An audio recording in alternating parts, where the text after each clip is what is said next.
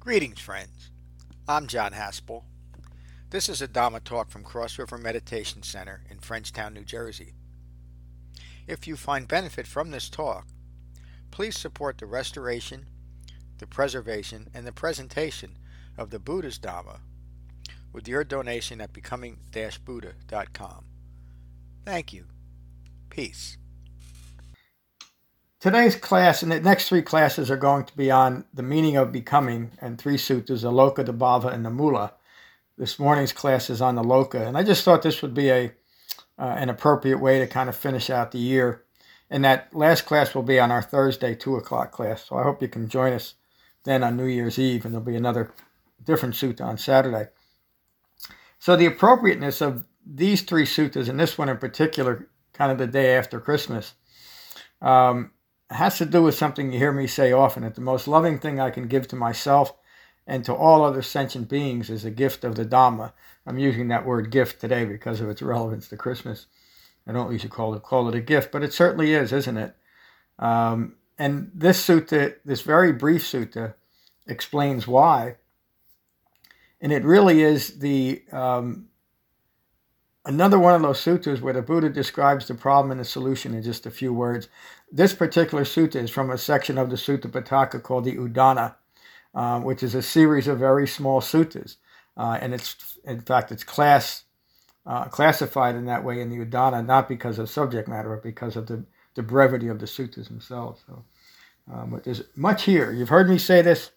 Um, I think uh, no, Adam, Adam and, Pro, and Tom probably haven't heard it either, so it will be new to, to half of you. The newly awakened Siddhartha, now a Buddha, was enjoying the peace of release. Release from what? Release from views ignorant of Four Noble Truths. Established in concentration, established in jhana, he observed the world around him. He noticed human beings aflame with the fires born of the defilements of passion averted and deluded, aversion and deluded consciousness. That's also, you'll hear me say, the three defilements of greed, aversion, and deluded thinking. That's what we're talking about here. Passion is, is greed. Realizing the significance of what he was seeing, he thought, the world is a flame, rooted in ignorance, in parentheses, of Four Noble Truths. The world is afflicted by sensory contact and perceives suffering itself. The Buddhist is another thing that the Buddha often teaches that we join with our suffering, we become one with our suffering through self identification, through anatta, through wrong views of self. And so, and, and again, the, the, last few sutras on dukkha related directly to this, didn't it? That birth is suffering, aging is suffering, sickness is suffering, death is suffering, not getting what is desired is suffering, getting what is undesired is suffering. That's the nexus point of getting what is desired and not getting what is desired is where we start identifying with suffering. I'm not getting what I want. I need more chocolate cake.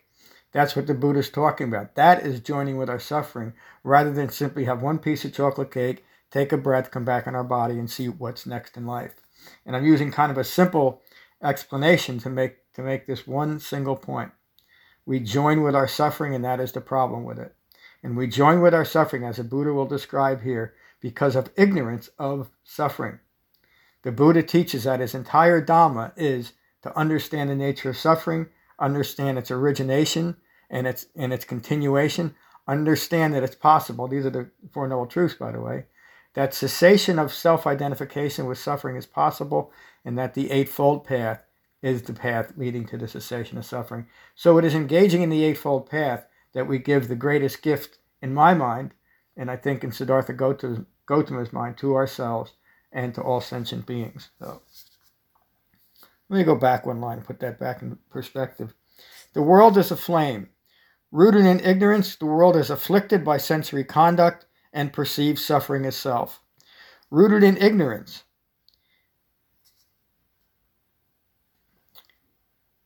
I'm sorry, rooted in ignorance, it misunderstands self and becomes anything other than self. This one line is where the mystics grasp after what are these things that we become. And they, they, they use this great misunderstanding to establish a self in all kinds of non physical realms rooting in nothingness and emptiness. Remember the series on emptiness. That's what the Buddha is referring to, isn't? but he's not talking about that we create some kind of magical, mystical, non physical self. we become anything other than ourself, which is a real human being. That's anything other than self. And anytime we attach a self to something we're not, including suffering, self-identify, self-identifying with suffering, this is when we're becoming anything other than self. Because a fully mature, fully awakened human being cannot contribute to its own suffering. It's the, the essence of awakening, isn't it? That's what the Buddha is, is referring here. Becoming anything other than self, the world, meaning all people in the world, the world clings to becoming. Becoming what? Becoming further ignorant by clinging to ignorant views, views ignorant of Four Noble Truths. That's the true meaning of, be, of becoming. They are afflicted by becoming, and yet we delight in that very becoming. I got my second piece of chocolate cake. That's all I need in this moment to be happy. I'm delighted in my becoming right here and right now. Or maybe a second piece of fish from Julia's dinner last night. Same thing. Where there is delight, there is fear that I might not get that second piece of chocolate cake or that other piece of fish. Or the delicious potatoes and vegetables that Julie made too. Where there is delight, there is fear. Where there is fear, there's stress. Again, where do we create stress in our lives from fear of not getting what we want or receiving what we don't want? The essence of the Dhamma. Where there is delight, there is fear. Where there is fear, there is stress or dukkha. Here's the solution the life integrated with the Eightfold Path is lived for the abandoning of becoming what? Becoming further ignorant. Those that say that escape from becoming is by non becoming are never released from becoming, I declare. Another line to creating speculative non physical establishments for ourselves that think that we can overcome becoming by non becoming, by imagining ourselves in some non physical realm. 99.9% of, of all modern Buddhism, but all, all of modern religions, are rooted in just that same thing becoming something other than self. And this is not a condemnation of religion, it's just an explanation of why they fail at delivering awakening for human beings. Many religions can fail at providing momentary um, distraction and feelings of safety and perhaps guidance, but none can bring understanding of what it means to be a human being, as the Buddha describes here. They are never released from becoming, I declare. Stress arises in dependence on becoming a self, rooted in ignorance. With the ending of clinging to self and maintaining self, no stress will arise. At last is a, is a reference to the second noble truth. Look at the world. Human beings afflicted with ignorance, craving for and cling to becoming. All forms of becoming, anywhere, in any way, are impermanent, stressful, and always subject to change. No matter how acceptable it may seem, no matter how many of our friends and associates are doing it, no matter how many powerful or misguided meditation or Dhamma teachers are out there, if it's teaching becoming anything other than self, it is continued distraction and will, will lead to further stress and suffering. It will always be rooted in fear, such as the fear that many people are living into, into today. In today, sorry.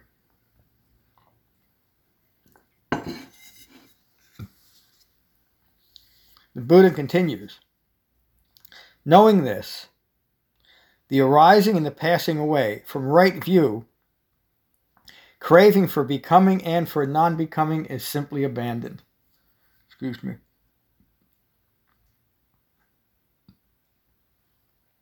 from the abandonment of craving for becoming and non becoming. Both are the hurtful aspects. Craving for becoming, meaning I need more of what I have, or the non becoming of establishing myself in some place of deprivation, whether it's, it's through a practice rooted in asceticism or severe asceticism, or in these non physical establishments in, in mystical realms. It's all the same thing. For those unbound from lack of clinging and maintaining, there is no further becoming. No more further becoming what? No further becoming ignorance. And in many of the sutras, the Buddha, upon his awakening, says, There's nothing left within me to provoke another moment rooted in ignorance. It's the provocation of ignorance that keeps us rooted in ignorance. They have conquered ignorance, they have completed the task, and have gone beyond, com- beyond becoming, in parentheses, a self rooted in ignorance. Gone beyond becoming a self rooted in ignorance. That's the end of the Loka Sutta. It's the whole point of the Dhamma. We took a big step here today, I think, uh, in just listening to the Sutta. What I'm referring to is all of us taking the time on a holiday, if you will, uh, to attend our Sangha and uh, be part of this Dhamma class. So, really, thank you all for joining today, and I'd like to hear what you have to say. And let's start with Becky.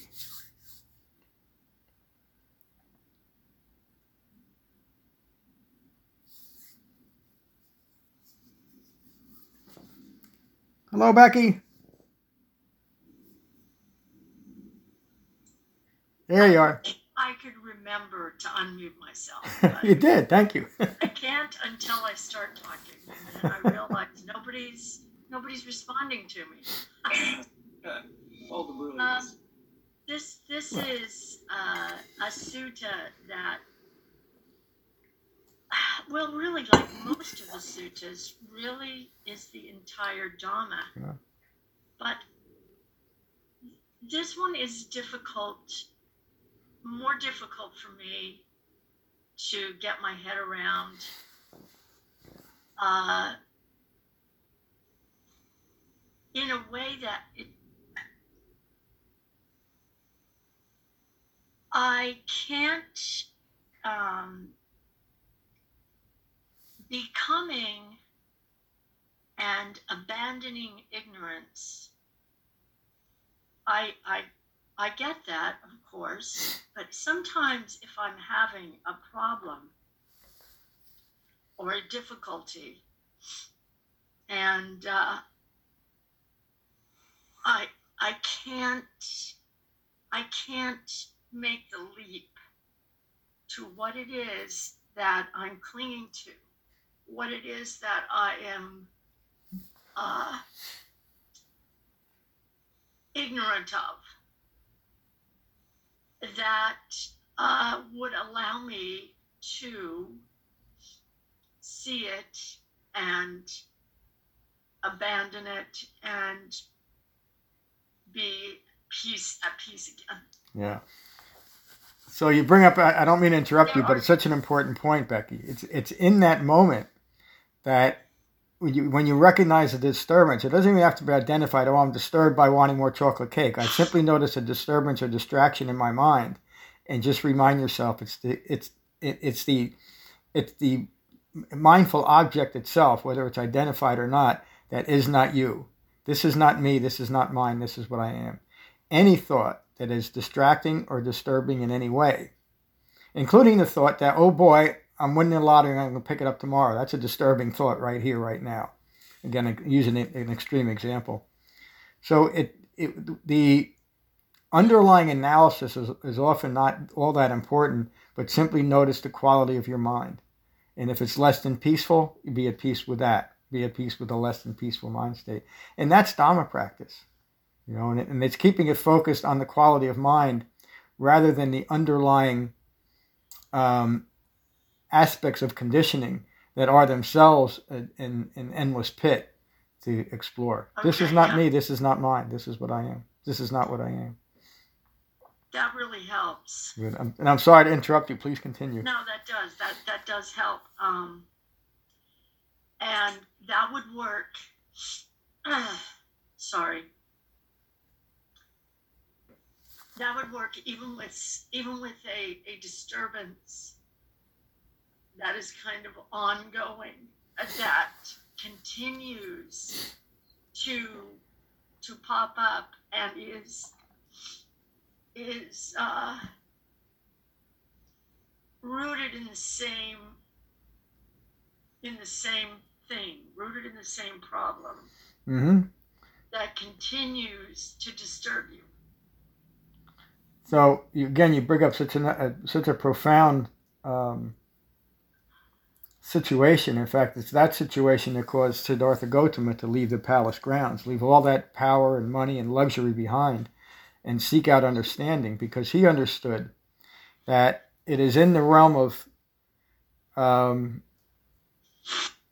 certain personal relationships that are so intense that it makes Dhamma practice nearly impossible. So we'd like to think of Siddhartha Gautama as Superman and who, who overcame every possible human problem. He didn't. He understood that he was a human being. And there's some things that human beings can't overcome. And often that is uh, troublesome people or troublesome situations that well that have no real resolution. And I'm being very cautious here because that's a that's a very fine line. It could sound like like well, it sounds like Becky's talking about a bad relationship. Just tell him the hell with him and go away. That's not what I'm saying, because those can be the situations for the for the greatest understanding to develop. So it's up to each and every one of us to understand can Dhamma be applied here? And if so, let me do it. Or is it simply an impossible situation? When the Buddha talks about leaving the world behind, in essence, he's talking about that, or going forth is another term that is often used. Because the Dhamma is so important that I have to leave, and not saying any of us should do this, but in my in my particular case, for instance, I have to leave everything behind my family, my business, my dog, you know, my brand new car, and just put my focus on this if I'm to awaken. Other people did not do that. And there's there's plenty of stories. Anathapindika comes to mind, a very wealthy businessman uh, who kept his worldly life going. Other people, even within Siddhartha's family, but but that's the point. But I don't want to insinuate that if you're in a difficult relationship, you simply leave it. But some situ- some situations are, um, are, are, are so intense and distracting that it's almost impossible to bring the Dhamma there. And again, the Dhamma is not meant to create supermen or superwomen out of us. It simply develops so we can understand the nature of stress. And sometimes other people or other other solutions are the um, the manifesting vehicle for that stress, even though we may have nothing to do with it except our participation. So again, I hope my answer is relevant. It is, and it was very helpful. Okay. And then Becky, the Sorry most it took so much time, guys. no, that, it, it, that's what we're here for. And remember, the most important aspect of the Dhamma is to be very gentle with yourself, and as best as you can with those around you. So thank you, Becky. Thank you. Adam, this morning. Good, this morning. Good morning. Thanks for joining us. Still morning? Uh, yeah, is it? Is it? Um, I found myself stumbling over the use of the term self here, uh, having, you know, always thought that uh, it was such a bad thing. We, we talked about this, um, you know, over this over the summer and fall a little bit um, about hey, you have to have some kind of uh, perspective in order to practice. Yep. Um, but the question I had in particular was, um, you know, they're talking about. You mentioned sort of some of these, uh, you know, uh, ascetic teachers and, and so on, um, who would who were teaching you how to how to be these things other than something other than self. So I'm curious what an example might be of, you know, what is a not self thing that is uh, that is damaging. Yeah, uh, it's another great question, Adam. And a, a, few examples come to mind. Any any teaching that would um, that would take me out of the present moment and convince me to to apply some value in any type of speculative existence, such such as some other higher realm of consciousness, or in the case of modern Buddhism, um, the, uh, the, uh, the, the Pure Land Buddhism that teaches uh, the the reward of certain behavior, not here but in another realm post death. That's all part of it. But anything that would teach me the value of being something other than what I am right now is the same thing, and it's and it's related in many many suttas, but also practices such as silent retreats. Silent silent retreat is something the Buddha never taught and never would teach. Why? Because there's no opportunity to teach and share the Dhamma in silence. So even that act of forced silence is an aspect of, of asceticism and even deprivation of who I am as a human being. There is no noble, silence without right speech. It is right speech that informs noble silence, and noble silence that informs right speech, because it provides the structure rather than just an ascetic belief in something. So, is that helpful? Yeah, it gives me some some more to think about. I'm gonna I'm gonna meditate on that. Good, and and then the last part of that is the Buddha did not taught to, that we should be a self, but a human self, somebody, a, a, a, human being that understands the nature of being a self, which is someone who doesn't take anything in life, any part of that humanity, personally. We're simply engaged in it. Big, yeah. And that we're going to get into that. Pardon me. I'm sorry. That's, that was a very big lesson I took from uh, the summertime and the fall and getting to be part of the sangha was was recognizing that and uh, you know, being gentle on myself in that in, in, that sense. Yeah, it's always a good idea. uh, so we're going to go through that. That was the uh, the vipassana study, uh, introspective insight into the three marks of existence that we're going to do again this year. I'm not quite sure of the timing yet, but probably in about three months' time, and that's a, I think it's a 36 week class, so it's rather extensive, but it get right to the heart of the matter too. So I'm looking forward to it. Thank you so much. Thank you, Adam. Jen, how are you this morning? Hi, John. Hi, everybody. It's nice to see you. Happy holidays. Happy holidays. Um, I I've been thinking through Sutta teaching and discussion how my understanding of becoming is the the importance of the sangha in my understanding of becoming is very poignant now to me because I, I, I recognize how this concept, how difficult this concept is, and how important for me, for my experience and my understanding, the Sangha has been. Yeah. Reminded of specific conversations that I've had with Sangha members around becoming and understanding what becoming is um, so that we can frame it with dependent origination. Yes, yes, yes. How when we see ourselves in action, we see anatta, we learn to see anatta arise, and we recognize that when that happens, if we follow it, if we if we move away from what's occurring now, then we suffer. Yep. And um, you know, there's been conversations. I remember a conversation with Mora. I remember conversations with Matt. I remember conversations with Ram. And it's it's the idea of and Ram. I feel like Ram and Matt have said this many times, and it, it's solidified in my brain. Anytime you move away from what is happening, anytime you mentally move away from what is occurring now, you are becoming. And yeah. I think it's it's it's really timely that you presented it right after Christmas because many of us, I mean me, I don't want to speak for everyone, but I personally when for the for the, you know, month of December you you are clinging to this event. yeah. Using to define yourself the 26th, that event's gone, and oh, you're already in the you're in that um, what's the word karma of using Christmas to define yourself, and now you're like a little bummed out all the time. Yep. What am I going to become next? Why do I feel so crappy? Because oh, because well, you because you've been using Christmas to define yourself for the last month, and now there's no Christmas. Yep.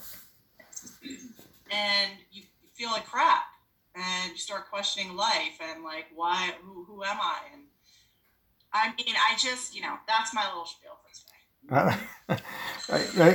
It's right on jen. That's that's the, the problem with the holiday season but it's a problem with life. What are we going to become when we're especially when we're attached to our suffering we got to keep becoming something rooted in that but we also have to remember that the other aspect of becoming is becoming awakened that's what this this whole process is Right. And so each and every moment holds the potential, really, right here, right now. Depending on what I'm holding in mind, will determine whether I'm moving towards becoming awakened or becoming further ignorant. And if in, in this moment I find that what I'm holding in mind is leading towards becoming further ignorant, there's the only thing to do is to be gentle with myself, take another breath, and stop it. Period. Nothing else. So, thank you, Jen. Happy birthday, Julia. Thank you very much. Thank you, John. Um, I like uh, this sutta is very. It is. I agree with Jen. It's a perfect, a perfect time for this sutta because, as Jen said, this whole holiday season, it does make you have a lot of becoming.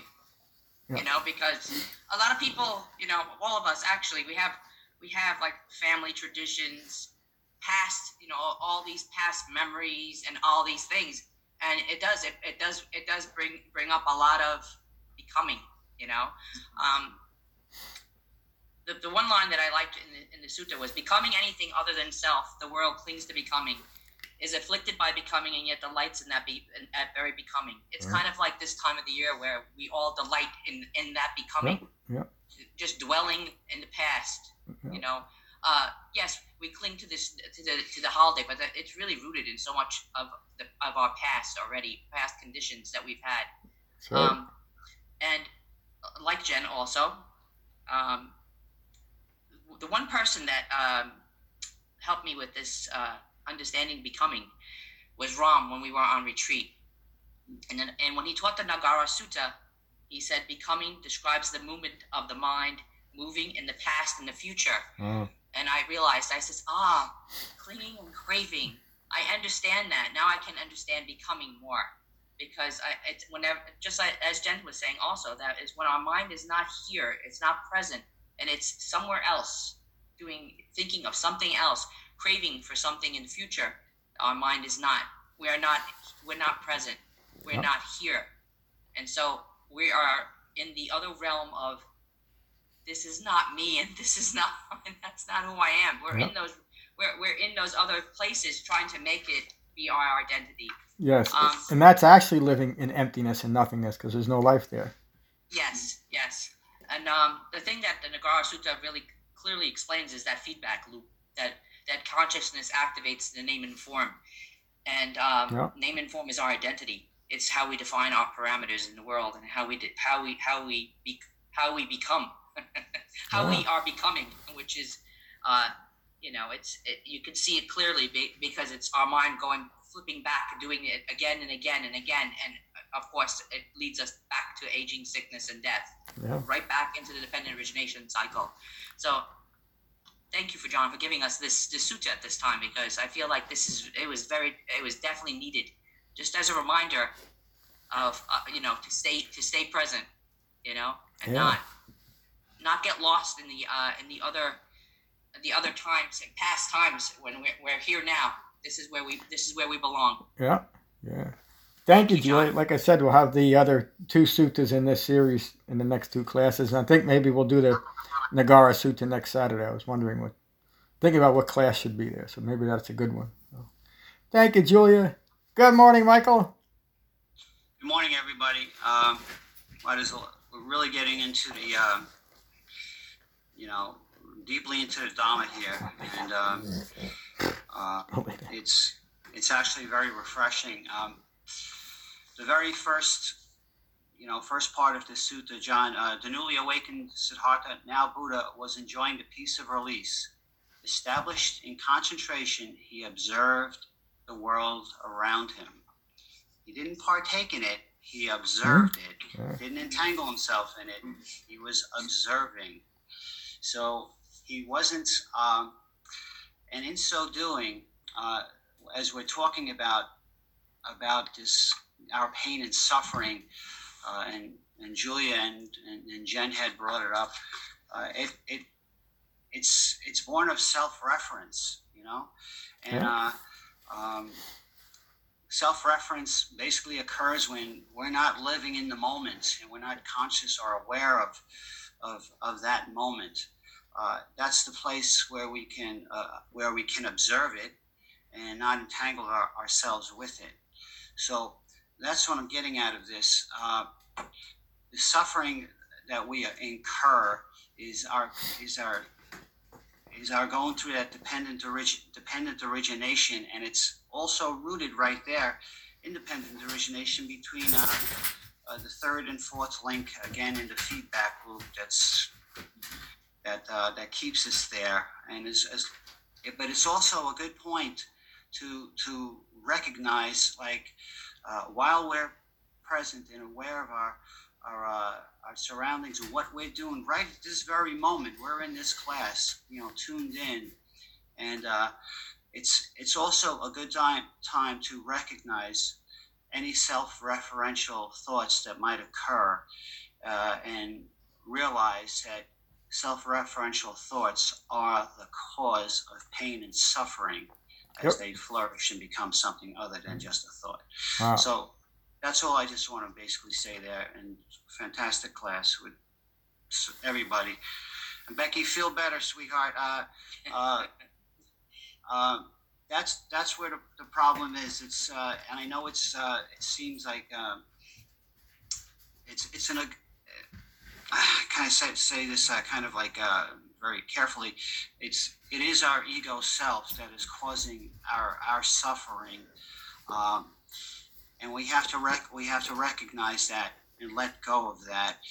Uh, not an easy thing to do, but this is a great place, a great refuge, you know, for all of us. So I hope you're you, you're feeling a little better, and uh, you have a great daughter there to help you through. And we're here, and we're here for you. We're here for you. We're all here. Thank you. Thank, thank everybody. I'm already feeling better. Thanks a lot. well said, Michael. Thank you for that. Good morning, Tom. All right. Morning, everyone. Merry Christmas. Merry Happy, Christmas. Uh, Boxing Day is what we call it. Ah, yeah, yeah. Um, yeah. So, so I, I'll just be, I think, quite, quite brief. Um, I do think this, this idea of becoming is very relevant now with Christmas. I mean, we actually ended up, we had Christmas cancelled basically here in the UK. We're now the new global epicenter. Um, but what I've noticed, at least in my own mind, is that um, I think the new becoming is on a national kind of level or a global level is the is the end of a pandemic, right? And this Mm. thought that we can all like finally be free, and you know, suddenly I think it's very uh, tricked my it's uh, tricked my own mind into thinking as long as I can get through to March or April, then you know life will be good again. But of course, it's all just um, fabrication. Um, so, so I think it's just a extra chance, especially as we're coming towards the end of the year, to look at how how the next few months, as difficult as they will be for all of us and for many people in certain ways, can be an opportunity to, um, you know, to practice deepen to deepen our Yeah. practice and to sort of avoid that feeling of like, you know, um, just waiting for tomorrow, so to speak. Um, so uh, anyway, that was just something I sort of reflected on as everybody was sharing, um, and I, I just I just want to clarify I've understood correctly. I wrote down something you said. You know, uh, John, you said we think we can overcome becoming by non-becoming. So the becoming, I think I get. Um, the non-becoming is the um, asceticism, or or sort of it's kind of avoiding the way of the world, so to speak, but in exchange for something mystical, something in another world, perhaps, or godlike, or or or I mean, correct me if I'm wrong here, John, but or, or denying yourself, denying yourself the pleasures of the world. Yes. And, Um, uh, go ahead. is that right? Yeah, wait, and actually, it, it, it can get a little tricky at subtle levels because becoming and non becoming at the most subtle level is exactly the same thing. But in a, in a practical way, becoming in this moment is me me needing to be the world's greatest meditation teacher and being acknowledged that. That's becoming a self in the world. And then, as a result of being the world's best meditation teacher, I'm going to get a reward when I'm dead in some type of speculative Buddhist heaven. That's non becoming, but it's all attached to the same thing of becoming anything other than what I am right here, right now, which is a human being. So, no matter what I do in the world, and some things it's important to be acknowledged for um, on a on an obvious level, but not as far as I'm concerned. I don't need to be anything other than what I am because it's all that I can be. But then there might be some meaningful aspects of my life. Perhaps I am one of the world's greatest meditation teachers. But if I'm attached to being that moment by moment, my life's going to be awful, isn't it? But if I simply am the world's greatest meditation teacher, then I'll have the brilliance of being alive in this moment. Do, do you understand? Yeah. So it Yeah. really it really does come down to one thing, but the way our minds usually work, it's good to look at it as becoming something in the world or becoming something outside of the world. It's both the same distraction though.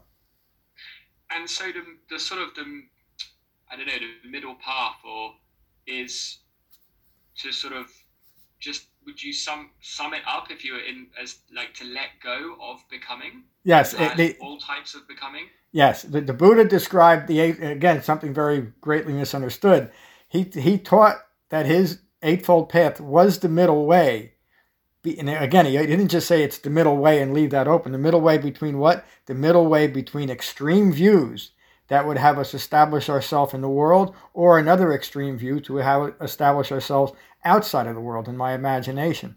But they're both the same thing as it distracts me from being uh, the self that I am right here and right now, which is simply a human being. Does that bring clarity? Yeah, yeah, yeah. Thank you. Okay, yeah, it's such an important point, and it's really, I shouldn't say it's surprising because you're all developing the Dhamma at such profound levels. But what we've gotten out of this one little, you know, you know how many lines it is, 25 lines maybe.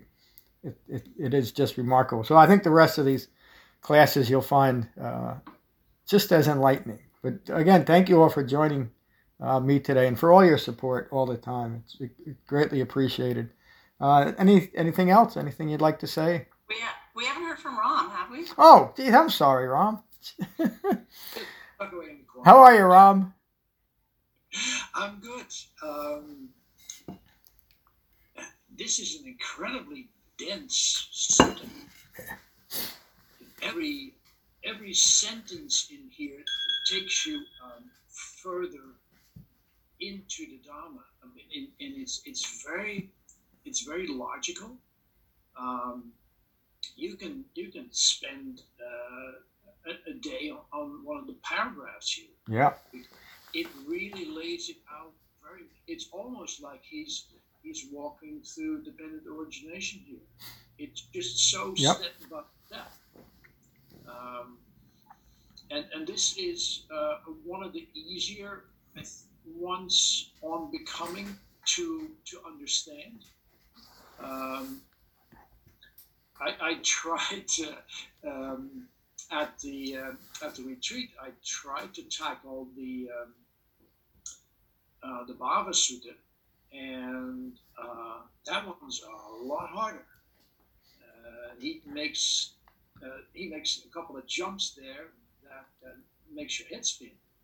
Um, but the, the idea of, of becoming as as um, as that movement away from the here and now, uh, I, I find that very uh, very useful. Yeah. Um, it, it takes away a lot of um, confusion on, on this whole idea of becoming, and it's an important uh, uh, subject for for the Buddha. I mean, he basically he, he set the whole world, he set the word up as one of his. I mean, he, he uses bhava as, you know, which is why uh, in the Bhava Sutta, um, Ananda comes to him and says, "What's what's this thing with with, with, uh, with becoming? You know, why what, why are you using it this way?" That's kind of his his question.